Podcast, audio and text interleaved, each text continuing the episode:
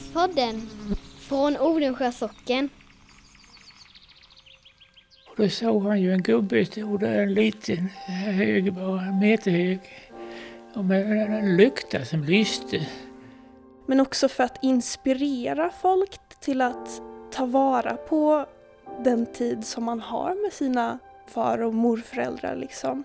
För man tar det lite för givet. Mm. Att de alltid ska finnas där och kunna berätta de här berättelserna.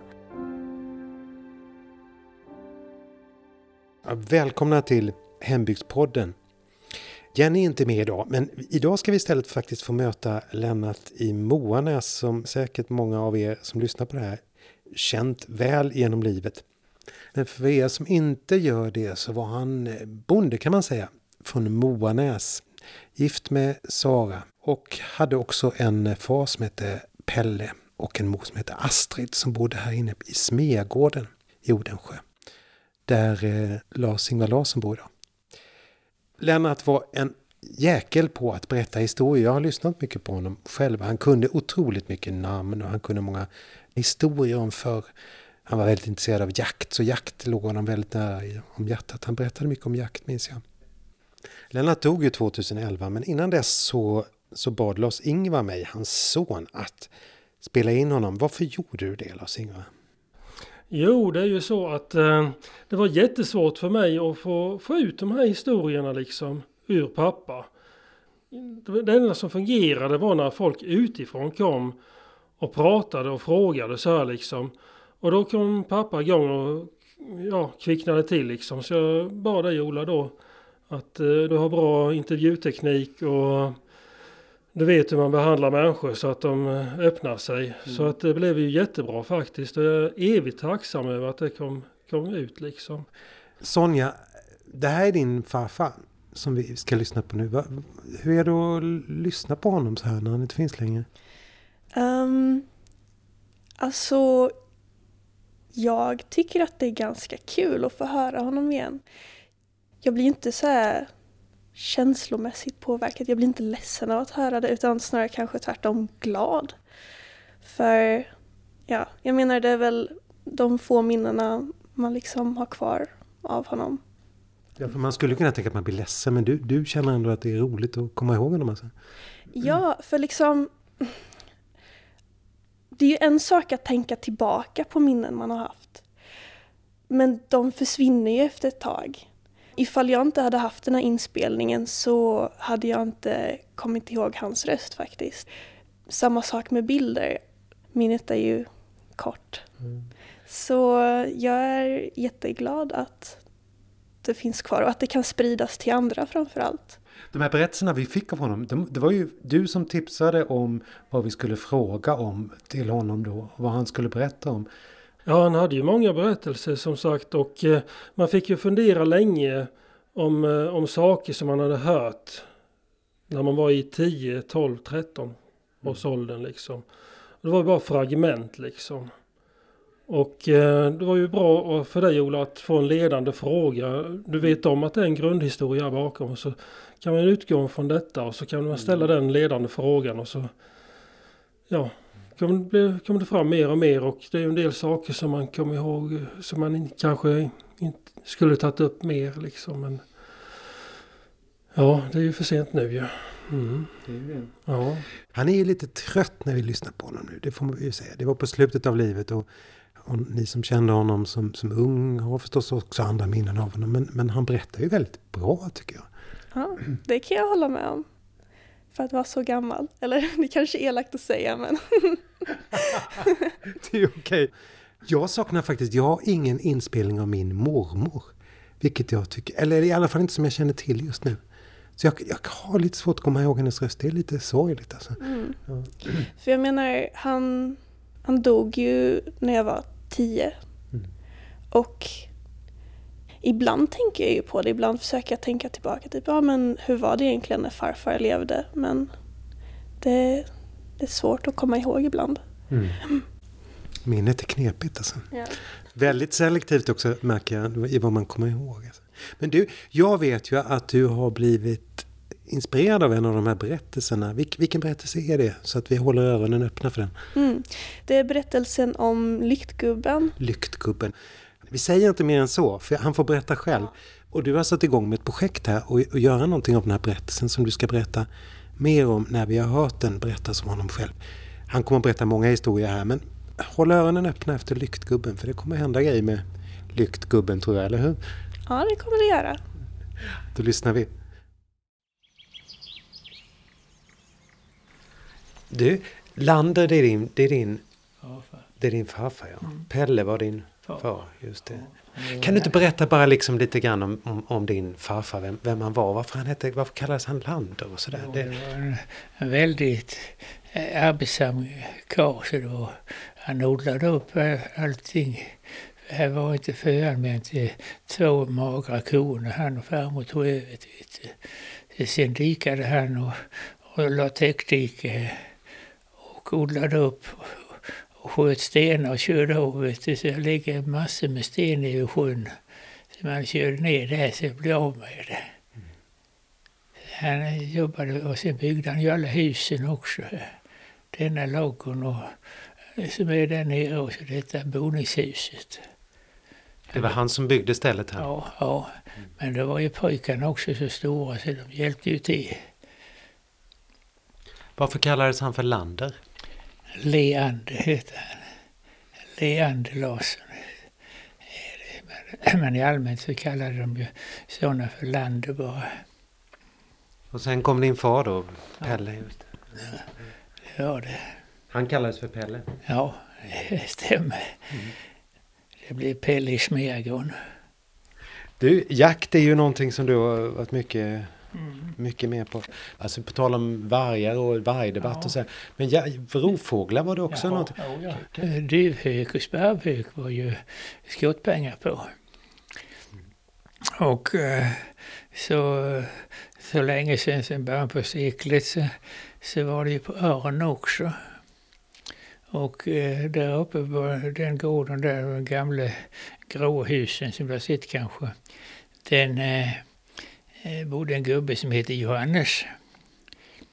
Och eh, han kom fram till land och sa att det varit en stor fågel och tagit katten, men han tappade den. Och Lande visste ju att det var bäst att gå upp där kvickt. Han kom kvickt tillbaka, fågeln, och, eh, och skulle ta sin katt kan vi veta. Och den kom ju, men Lande var väl lite för het på oss. så Han sköt ju och han såg det tog, men fågeln försvann. Och sen Johan som har ladugården står där på det, huset var det, garaget är nu. Han kom och hade varit och hämtat säkrakar inne på sina intagsstegar. Och då så då låg det en stor fågel med stora vingar utbredda. Så han sa till Lande, här ligger ju en fiskel i stor ful som de sa på den tiden. Och de tog hem den då. Jo, då var det ju örnen som han hade skjutit på för katten. Och jag har den bössan ännu som sagt, som Lande sköt mig. Han hade fått träff. Ja, det var lite hagel i den ju. Så det var. Men rovfåglar var ett, var ett problem alltså? Ja, du vet det var hönor de hade ju och sånt där och det, hönorna går ju kvickt åt. Så det Vem var det som betalade ut skottpengar då? kommunen eller socknen. Det fick de gå till, de hade visst möte någon gång i veckan. Den där, ja, nu heter det väl kommunalkamrer men det var den som stod för det där. Och det var mellan en och två och tre kronor stycket. Så. Landet fick fem ju för sin örn. Det var extra mycket betalt. Ja, det var det. Det var inte dåligt. Man jagade mycket på den tiden. Man jagade ekorrar också hade. Ja, ekorrskinn, ja. Det var ju på hösten, du vet pälsar som det kallas för grå, gråverk.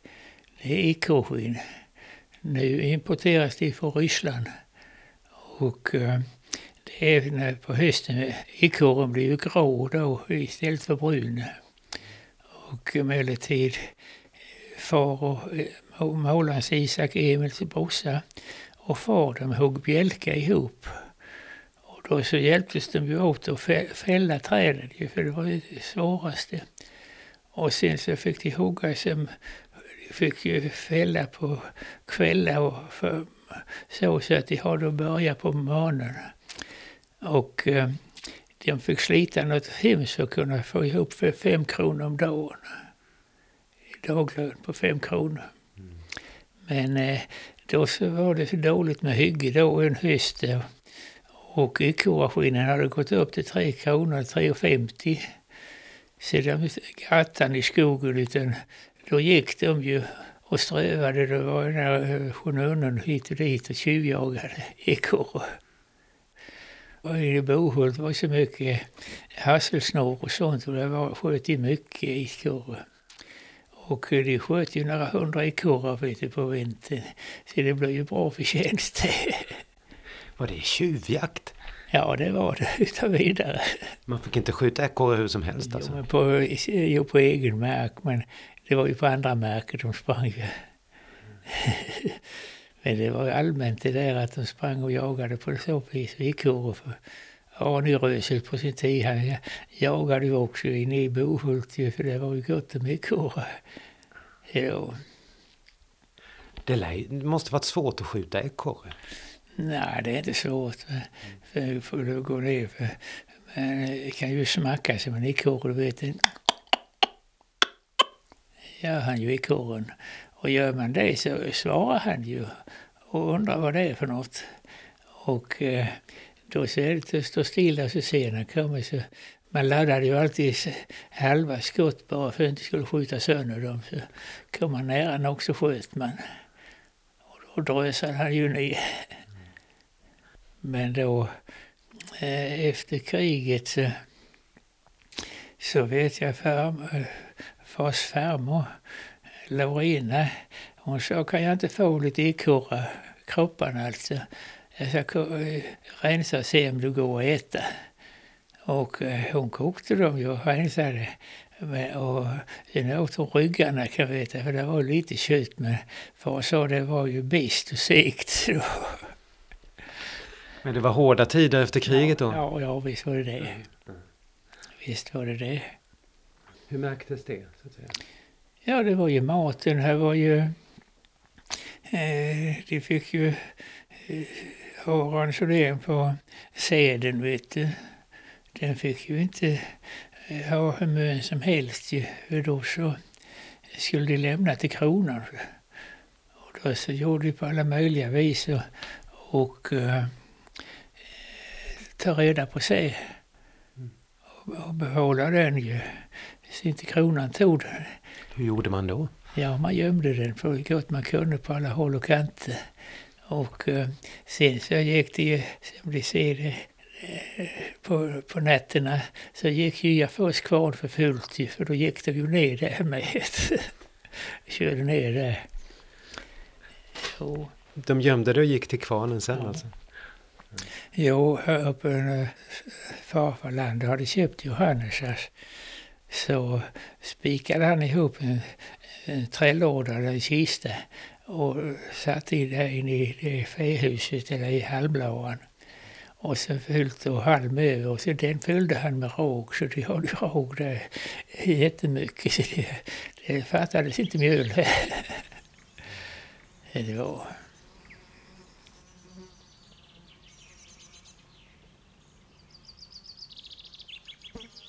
Jo, det här borta vid Sjöhult, Stora Eken där vid Sjöhult. Det är ju en liten göl där nere. Och det brukade pojkarna eh, som var då, eh, brukade träffas där ute hos en som heter Aron i Han var ju lite äldre än dem och han söp rätt ordentligt. Så eh, hetsade han på pojkarna att det är skräp att ni aldrig har något brännvin med när ni kommer.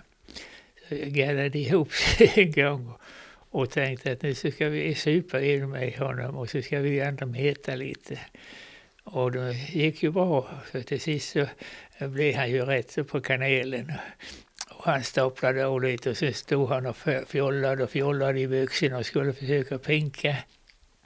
Och då så Torsten Yxnöt, eller då, det var ju Virkesnäs, han eh, tog en abborre och stod bakifrån och satte upp den. och Aron fick fatt i den och var så belåten och stod så här. Och sen skulle han resta av sist i droppen och tappade han fisken ju. Och så skrek han pojkar, pojkar, hjälp mig. Jag tappade snoppen och byxorna är fulla av blod. Men det var något annat? Det var det ja. För det berättade Sara ute på Björkung för honom när han var där. Och det minns han. Ja, visst, gjorde han. Den kan man ihåg det. Ja, vi hade roligt sa han då. Det var Marjes stuga. Marje Stue. Ja, Ja, det är den som ligger där borta, det gamla ruckelet. kan du berätta lite grann om stugan och vem Marje var alltså? För att det undrar jag. Maria heter hon. Hon bodde borta i Brodhult men så blev hon änka. Då så var det släkten som tog helt enkelt körde ut henne. Hon fick inte vara kvar där. Och eh, det var Landers moster. Och det är mitt stora dåliga samvete att inte jag kunde ha rustat upp stugan. Jag la tak när vi kom hit. Det har hållit men det är för dåligt nu allting där. Jag skulle vilja bevara den men de det där ladugårdarna tog musten ut mig visst. Hur levde de där i stugan då? Ja, det var det enklaste möjligt kan vi veta.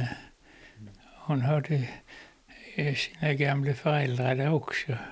Där de bodde där ju innan de kom dit. För tänk på vintern så hade de hönsen under sängen för de skulle inte frysa ihjäl. Eh, Hönorna slapp springa ut i snö.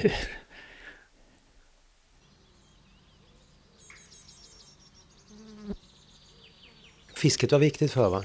Det var mycket fiske ja.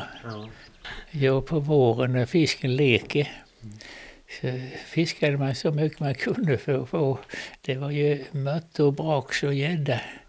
Och så när man kunde inte äta allt, då saltades man ner i stora kar. Men eh, för oss så det var ju rätt så saltbetet och häsket nu fram på sommaren. Det var inte så jädra gott inte det var. Det var saltbetet alltså? Ja, saltdraget är så hårt. Hur länge fick man leva på det där då? Ja, det fick jag leva väl på rätt länge, på, fram på sommaren i alla fall. För att jag vet att eh, de hade hört så länge, så till sist så blev Lande, min, min farfar, han blev så tjej på den där salta fisken och det där så han gick och slaktade ett lamm, en, mane och jag sa han till Stava, nu får du göra görningen lite lammakött istället för det är så tjej på det där saltet så det vill jag inte ha några fisken med. Det behövdes lite omväxling då Ja, på... ja, ja, det var ju tvunget. Du ska tänka salt i fisk hela våren och sommaren, det är ju hemskt. Det. Jo då. Isaiah Svensson blev det ju. De hade suttit uppe hos Björk och, och Isaias kröp hem ju.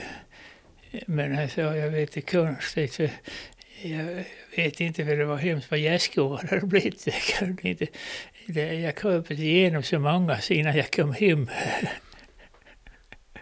Kröp genom gärdsgårdarna?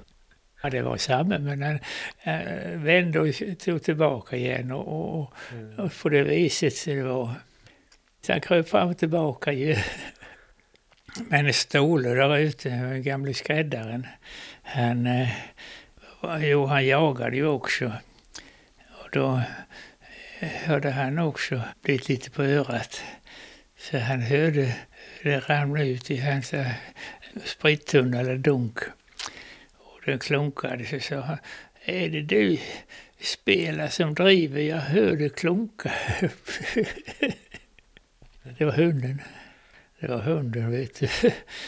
Det var. Är det du som driver? Jo men. Hur var han Ståhle egentligen som person? Ja, han var ju klockmakare också. Och sen var det ju en luffare som skulle ligga över hos honom en natt.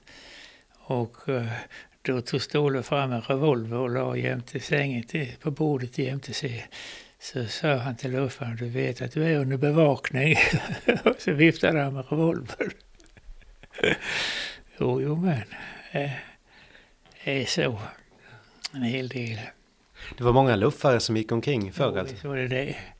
Visst var det det. För min farmor som jag sa, hon var ett kavat. Hon hade varit, eh, tagit upp, eh, saltade ju fläsket och då fick man ju vattendra det lite. Så hon var ute vid brunnskarret och la hon fläskabiten där för hon skulle in kvickt och hämta, ja det var någon gryta hon skulle ha till vattendra det hon hade glömt. Och när hon vände sig om och skulle gå ut, då var det luffare som eh, var, precis kunde komma och ta fläskabiten. Och på den tiden så stod ju alltid bössan laddad vid köksdörren. Så hon, hon skrek att stanna annars så skjuter jag. Han sprang.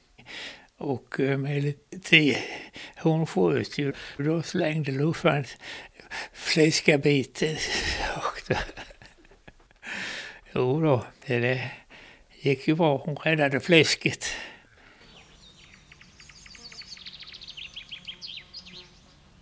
Jo, det var ju innan det var spritmonopol och sånt ju.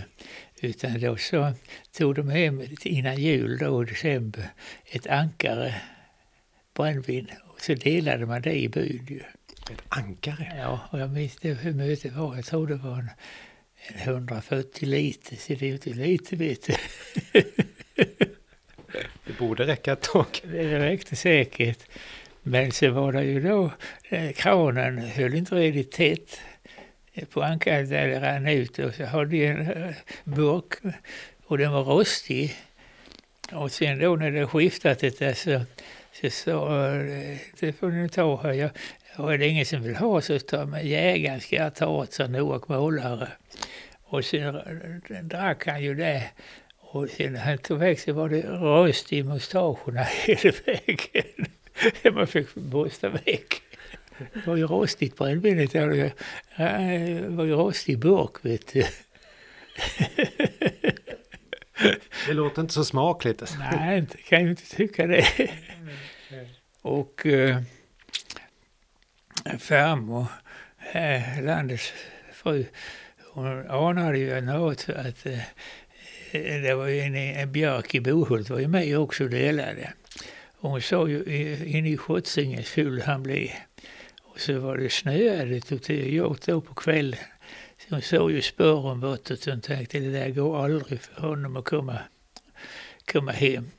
Så hon eh, tog ju en lykta och gick på, letade ut ett då hittade hon honom här borta vid nötabuskarna vid gamla Fäggatan. Då låg han i snön där. Och eh, tänkte det går ju inte, jag måste ha väck honom för han dör ju här om han ska ligga där. Så hon var nog få armen över nacken och och rätt stor och stark. Hon var, asade ner honom i fähuset och la honom där. Och eh, då så, eh, som sagt var tänkte hon på morgonen när hon kom ner där. Att hur- om han ligger här ännu eller hur, men då hade han asat sig iväg. Då hade han nyktrat till fram på morgonkulan. för Han hade gått hem sen. Han kunde ju ha dött. Ja visst, det var ju därför hon tog in honom. För hon visste ju att det hade gått galet precis. Det går inte alls. Du vet väl att min Måns Andersson, det talade jag om det, att han blev ihjälslagen här ute i, i Strömma Hägne. Klaven som vi heter. Det var ju eh, Måns i Moanäs. Han var kommen ifrån Vret antagligen. Jo, emellertid, de, hade varit, de körde ju då alla bönorna med häst, eller oxa var det ju, till Halmstad med virke och sånt där och bjälke. Och så hem hade det ju varit från Halmstad. Det var mjöl och salt och sånt ju. Och eh, när de skulle skiljas där i klaven så började de slåss så förgrymmat. Jag vet inte, för den där Månsen, han var väl lite yttrig. Det är två berättelser för en är att det ska vara en kvinna som slog en yxa i huvudet på honom och slog ihjäl henne, hugg ihjäl honom. För att eh, då så har de väl lugnat ner sig så de var Jag tror ju att det, hon fick se Måns gå och leta efter sina träskor. Och så sa det du den jävla Måns som går här och hugg yxan i huvudet på honom. Eller hon kom när hon, han prylade henne gubbe. Det förtäljer inte historien mer än att det var hon som gav honom barnet. Men eh, de satt inne på förhör, eller länsmannen förhörde, men det blev aldrig någon hängd eller dömd för det. Men de hade varit på förhöret, det var land och pratade om här. Men det var ingen som blev dömd, det går inte att hitta i domböcker eller någonting. Inte det. Trots att han fick en yxa i huvudet. Ja, han blev ihjälslagen. För i dödboken står det att eh, Måns i Moanäs blev av sina gårdsmän väl ihjälslagen. Står det i dödboken, prästen har skrivit. Så det var välgjort. Och det var den 30 september 1811.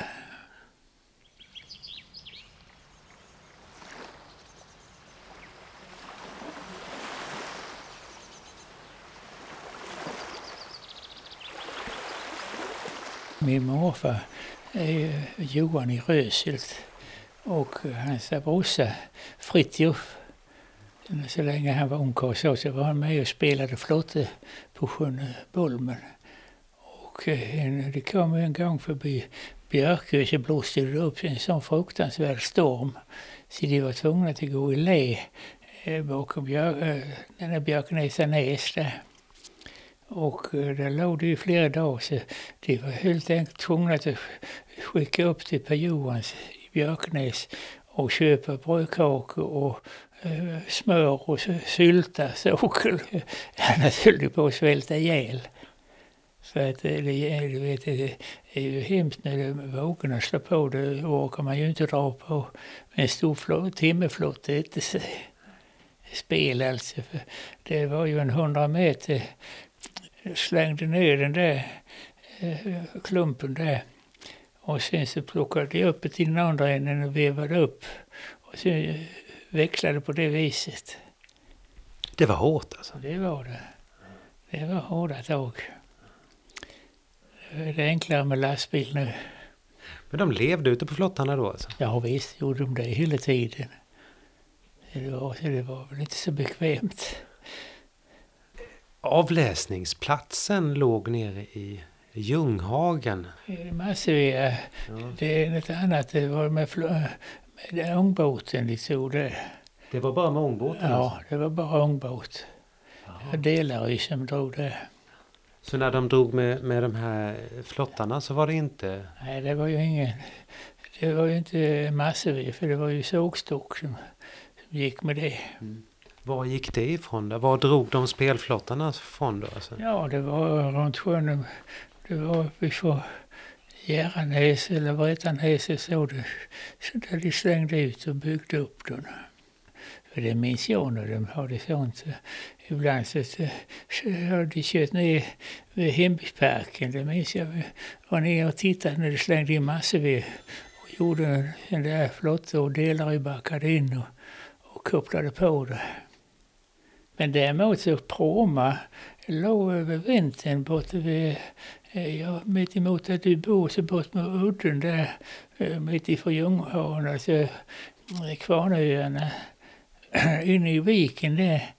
Där skulle ett pråmhus ligga för de körde in pråmar där över vintern. Så det var, Där låg en kvarn där inne också, inne i ja, viken. där. vid Björknäsa vägskäl. Det var en kvarn där.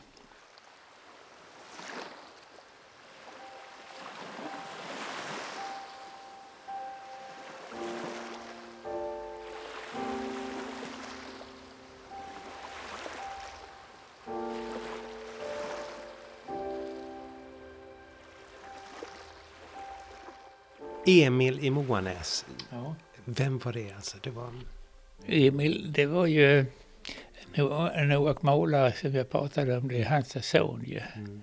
Jo, men. Mm. Han var stark, hemskt stark. För eh, sten som vi kallar Anders Månssons lyftesten. Och eh, Emil lyfte den och farsan gjorde det också när han, då för de var jämngamla.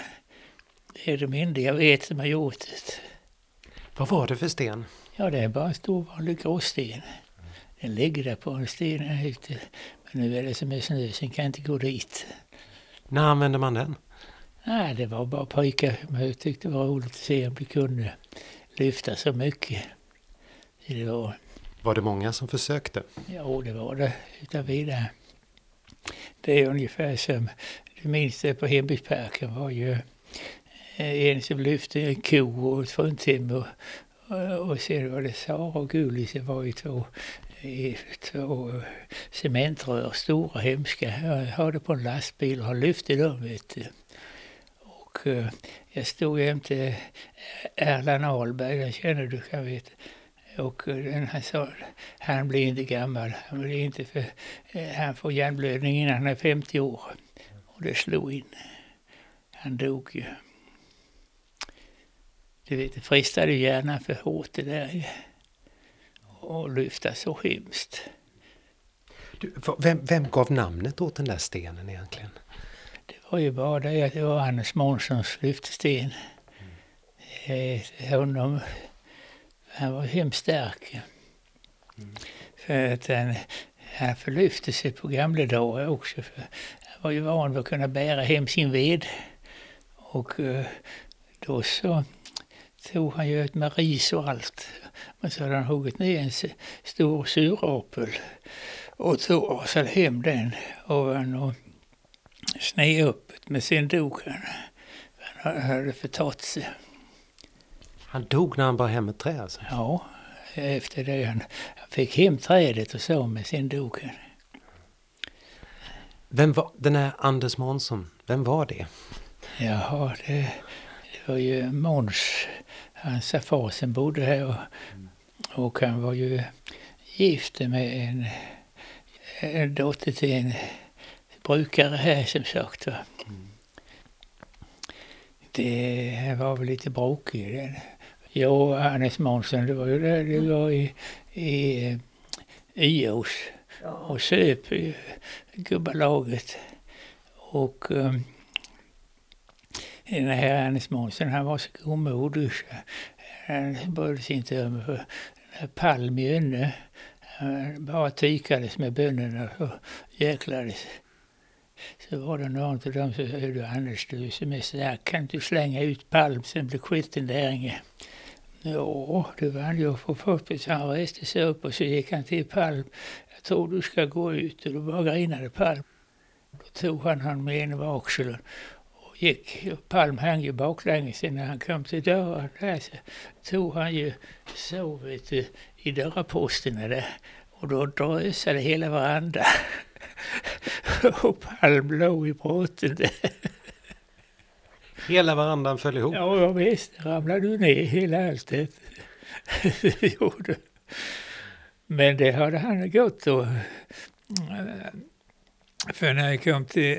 De var på Långaryds marknad gick de alltid dit. Och eh, Anders han hade ju fått gå ner där. Men så har det ju, han såg ju att Palm var där ju. Men rätt vad det var mot slutet så eh, på marknaden skulle gå hem där så sa Palm till eh, Anders att det, det går ja. ja. Du kan åka med mig för du slipper gå, så. Och sen när han kom till Höljeröbro fallet där eh, blev ju kravstation känd. Då hoppade det upp två karlar. Palm hade hört att han skulle, eh, skulle pryla honom där.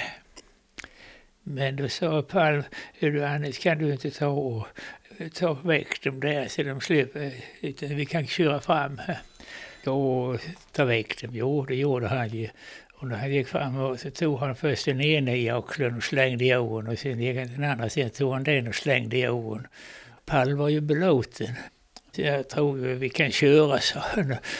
Och eh, sen de kom till Unnaryd, då eh, gav han Hannes Månsson en säck råg.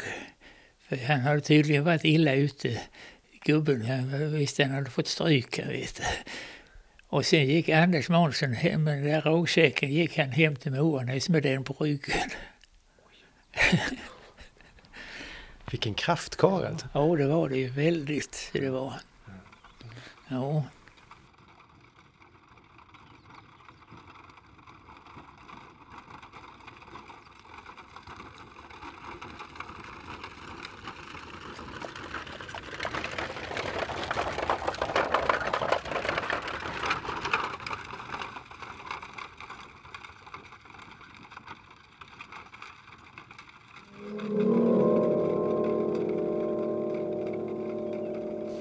Duktig gubbe. Ja, vad var det? Jaha, jaha.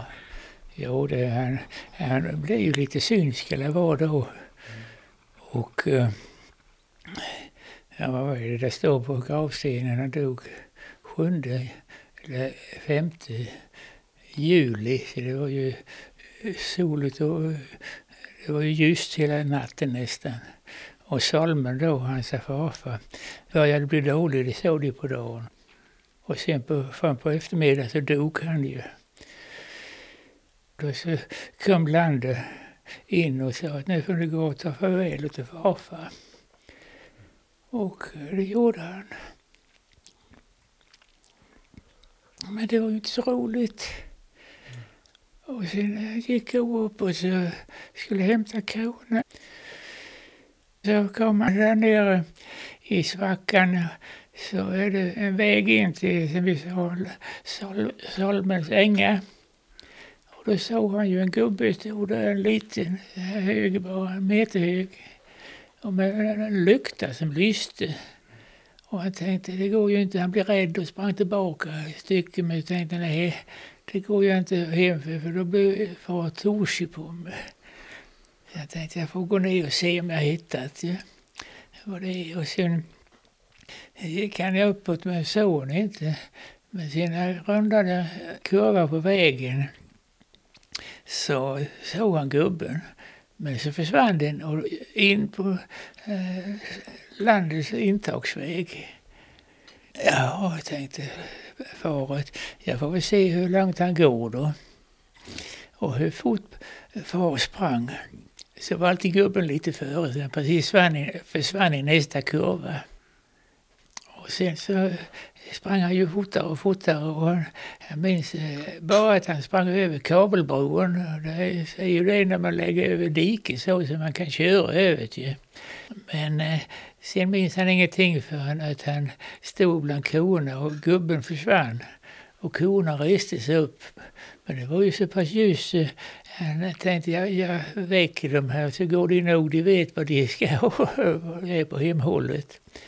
Och eh, de eh, reste sig en efter en och han var nog sjasade på dem och rätt för var så var det ju en som tog täten och gick.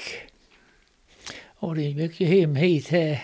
Och när han kom hem här så var ju landet rasande. Så vad har du behövt vara ute så himmelens länge för att få hem korna? Ja, det kan ni se, men jag har varit inne på planen och hämtat korna. Och det var lön. Jaha, nu kan gå upp och laga gärdsgården innan ni släpper dem då. Och eh, landet var ju muntupp så han hade gått upp vid fyra tiden. Och sen när han kom hem så hade han sagt till, till Stava, sin fru, att hur i herrans namn kunde pojken hitta kreaturen där uppe. För det var faktiskt uppe på planen, planen som kronan var. Mm. det var ju rätt dråpligt. Det var. Det var Salmen som skulle visa honom vad de var. Din far såg saker alltså? Mm. Just det, för det var ju en Alfred på borgen, Alfred Nilsson är på borgen. Och uh, så var han ihop med en till, ja det var Albin Rösel som vi sa. Frans Andersson i Unnen där nere, där är ju, han hade sågverk och sånt. Mm. Det brukade festa där och ha sig. Det rodde ju över sjön för, till eller till Unnen och gick och handlade i Åsen eller skogshyddan, för det var ju närmare än att gå. Det var bättre att ro ju. Rodde? Ja, rodde förstår du. Ja. Jo, och när han rodde ut därifrån så kom det två gubbar därifrån, Frans Andersson. Och eh, de gick ut i vattnet bara. Jag tänkte, far det är konstigt, är det så grönt där? Men sen har vi kommit med eh, halvvägs mot Aludden som vi ser, så blev den ene svart och den ene röd. Och sen försvann de. Och sen var det inte mer än lite grann efter så var det ju en som, det var två gubbar som var ute och, och rodde. En ramlade i sjön och drunknade och en klarade sig. Det var varsel som man säger. Så var det. Det varslades. Ja, det var det. Vad, vad, tänkte du när du hörde det? Nej, jag tyckte det var spännande sånt ju. Mm. Men själv har jag inte sett något egentligen. Inte jag. Mm. Lufsgubben var ju det, det mest lustiga av allt ju. Att det kunde vara så. Men han jagade och jagade och fick aldrig tag i? Nej, han sprang ju alltid fortare. Mm. Och sen när han kom bland korna försvann ju luktgubben ju. När Då reste kreaturen så då så var det ju ingenting. Sen fick han försöka följa med dem hem istället. Jo. Du svarte zigenare Kom spela din sång Ikväll vill jag glömma allt som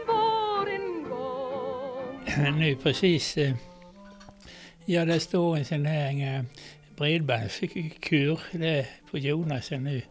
Precis där går en väg lite och där var en liten plan. Och där var zigenarläget alltid förr. De hade ju häst med sig också. Och den fick de gå upp och ha hos bönderna lite hit och dit. Så inte den svalt ihjäl. jo, det var spännande. Det var, för jag till och med har varit där och, och blivit spådd när jag var, eh, jag var inte gammal då, jag var inte mer än 16-17 år. Och då så eh, testade jag henne. Jag sa jag, hur många syskon har jag? Eh, ja, du har två, sa hon. Nej, nu är du ute och seglar, sa jag. För jag vet, jag har då inga. Ja, men det, det vet man inte, det, det har inte far sagt. då. Så då så blev jag lite sur på henne ju. Mm. Men så sa jag till henne, vad, vad ska jag träffa för en då? Ja, den har du inte sett ännu. Men eh, du, ja, du kommer till att få tre barn, sa hon. Fast det, det, var, det kusligaste var att den första får ni inte behålla, sa hon. Det var rätt konstigt. Vad tänkte du då? Nej, jag tänkte inte förrän Per föddes så inte vi fick behålla honom. Det tyckte jag var rätt konstigt. Att hon kunde säga så. Hur såg lägret ut? Minns du det? Ja, det var ju... Äh, vagnen hade det och tält som de reste upp och bodde inne i tältet. Ju. Jo, det var spännande för det var ju ofta... Ja, varje sommar så kom det ju... Det, I åken medfödde eh, Lena och Henke och Evas där det var Nils Jönssons den åkern där. Där var de ett år och eh, de hade eh, vita hundar med sig. Och poststationsföreståndaren Edvin Nilsson och Hanna var där uppe. Och de blev så väldigt förtjusta i den här vite, kritvita spetsen. Så att den, och den var så kälen och fin. Och den köpte de ju åt zigenarna. Och sen var gång man träffade var så fick man sitta och käla den här hunden för den var så otroligt kälen och fin. Så, ja, det var en rolig hund. Hur såg folk på dem när de kom då? Ja, det var kanske lite blandade känslor. Men eh, för de tiggde, en gammal höna vill de gärna ha. Och jag minns att eh, farsan hade ett par gamla hönor, det fick de och de var så belåtna och de tackade så mycket för det. Hur kom det sig att de kom till Odensjö just? Nej, den vandrade ju runt hela tiden för de var i Byholma och Torpa. Och Lidhult vet jag inte hur de var någonstans men Byholma vet jag de var ju. Och i Torpa var de också. De spelade ju bra. Och jag vet, eh, Gunnar och Gunnar och jag vi rensade Stordiket, kanalen som går genom bys äge eh, 55 och Gunnar Jöns var ordförande i JV för Tallklinten.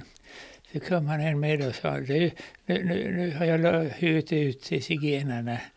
De kommer att spela och ska ha dans och de, de, de, jag gav oss 50 kronor Vi hyra det. Och så skulle vi få ha ett lotteri också lite det. Och så skulle de spela eh, kvitt eller dubbelt eller över.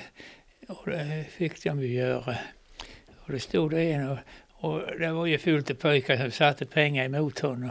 Men den här, han, han kunde verkligen, för hur det var så var det alltid mer pengar i hans hand. Pojkarna förlorade hela tiden. det var...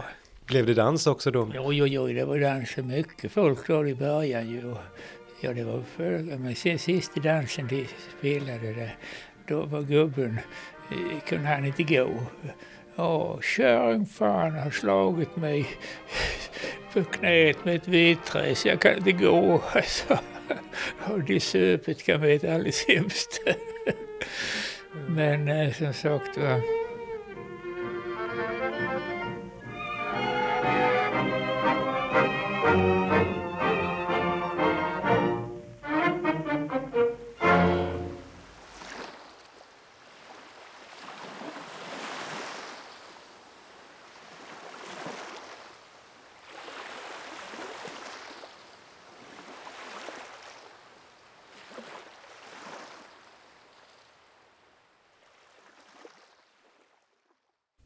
Där fick vi höra honom berätta.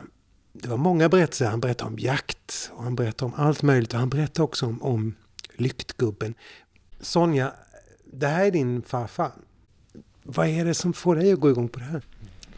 Alltså det låter som en saga nästan. Som H.C. Andersen eller någon annan hade kunnat skriva. Fast det är någonting som ligger så nära där jag bor och mig och min familj liksom. Och det på något vis tycker jag är så fruktansvärt häftigt. Men att det har hänt. Och att, att det är min farfar som berättade för mig. Det är ingen annan som har gjort det liksom. Förstår du? Mm. Ja. Vad var det han såg? ja men det är ju det vi inte riktigt vet. Det var ju ett ljussken i skogen. Det var inte, jag får säga, det var inte farfar som var med om den här berättelsen utan det var farfars pappa, Pelle. Och då var det, ja, men ni hörde ju berättelsen, det var ju något konstigt ljus, eller en liten gubbe till och med kan man säga. Och vi vet ju inte riktigt. Det kanske bara var hans vilda fantasi eller så var det något väsen. Vi vet inte. Vi vet inte. Du, vad tänkte du? Du tänkte göra någonting av den här berättelsen som du fick av din farfar. Vad ska du göra? Jo, jag håller på att arbeta eh, med en serie som är väldigt starkt baserad på just den här berättelsen. Och anledningen till det, det är ju dels för att jag tycker det är en väldigt häftig historia. Också för att den är personlig. Jag vill sprida den till andra också så att andra kan ta del av den. Men också för att inspirera folk, kanske till att ta vara på den tid som man har med sina far och morföräldrar. Liksom. För man tar det lite för givet. Mm. Att de alltid ska finnas där och kunna berätta de här berättelserna. Men det gör de inte. Och det är därför det är så fruktansvärt tur att du har spelat in farfar när han levde. För det tänkte ju inte jag på när jag var tio. Det är klart att du gjorde. Nej. um, Så det är lite därför jag gör det. För jag tror, jag tror att alla har någon spännande historia. Det behöver kanske inte handla om något övernaturligt väsen på det här viset men även ifall det inte gör det så är det fortfarande en häftig berättelse. Onekligen. Ja. Men, men du, vad, vad, tänker du dig att det kan bli av den här serien då? Ser du någonting framför dig? Alltså min plan är ju att skapa en liten serietidning. Den kommer inte bli längre än nio sidor. Men i framtiden vet man ju inte. Jag kanske gör serier av flera av hans berättelser. Och då kanske det kan bli ett helt album, vem vet? Det vore ju jätteroligt. Ja, alltså lite drömmen är väl kanske att kunna ge ut den och, och sälja den så att andra kan läsa också. Det där låter jättespännande. Du Sonja, du tycker väldigt mycket om att illustrera och teckna. Så där. Vad vad är det i det där som, som är så spännande?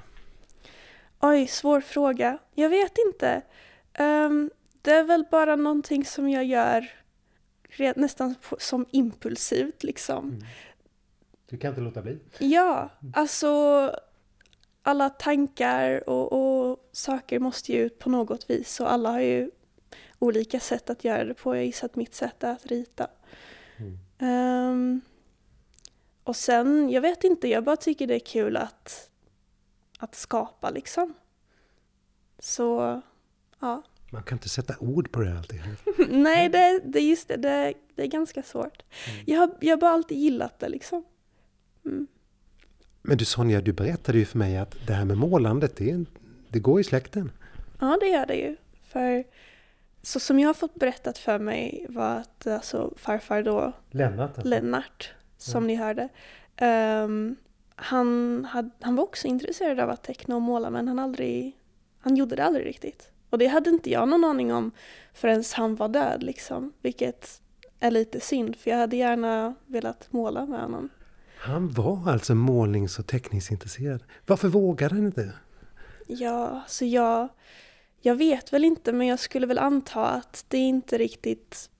Han kände väl att det inte riktigt passade. Han hade gården och andra viktigare saker. Att spendera tid på att måla och teckna det var inte så viktigt kanske.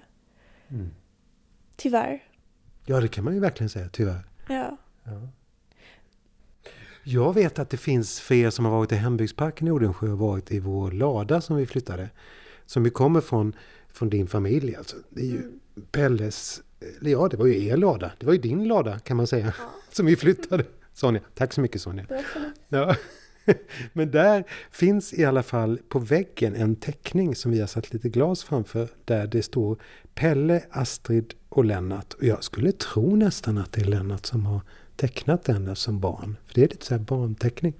Jo, det är det pappa har sagt i alla fall till mig att det är. Och eh, nej, jag, jag tycker det är kul Mm. att kolla på dem. Det är jättefint. Ja, det är kanske därför jag också gillar att rita nu, vad vet jag. Ja, det vet man aldrig vad som, vad, vad som kommer liksom från gener och det är klart, nej. Men Lennart hade ju en, en faste som heter Karin som man kan lyssna på också en berättelse om här i Hembygdspodden. Karin och Goramålaren som också var jätteduktig konsthantverkare. Ni har ju grejer hemma i Moanäs där som... Ja. Det går ju lite i släkten verkar det som. Mm. Mm. Spännande. Ja. Och idag är ju tecknat, tecknade serier, det är ju en konstform. Det är ju liksom en, en jättestor trend sådär när man, man tittar i vanliga, till, i bokhandeln till och med. ja, det är det. Mm. Så det finns ju framtid i det kanske. Du kan tänka dig att jobba som, som illustratör, tecknare i framtiden? Mm. Ja, definitivt. Om jag får chansen så kommer jag göra det. Då vet vi vem vi ska höra av oss till om vi vill ha något illustrerat. För det behöver man ju ofta. Jag tänker bara på det när vi sitter i hembygdsparken och bestämmer om informationsskyltar och eh, vid alla möjliga tillfällen behöver man ju bilder. Ring mig. Ring Sonja Larsson, Odensjö. Yes!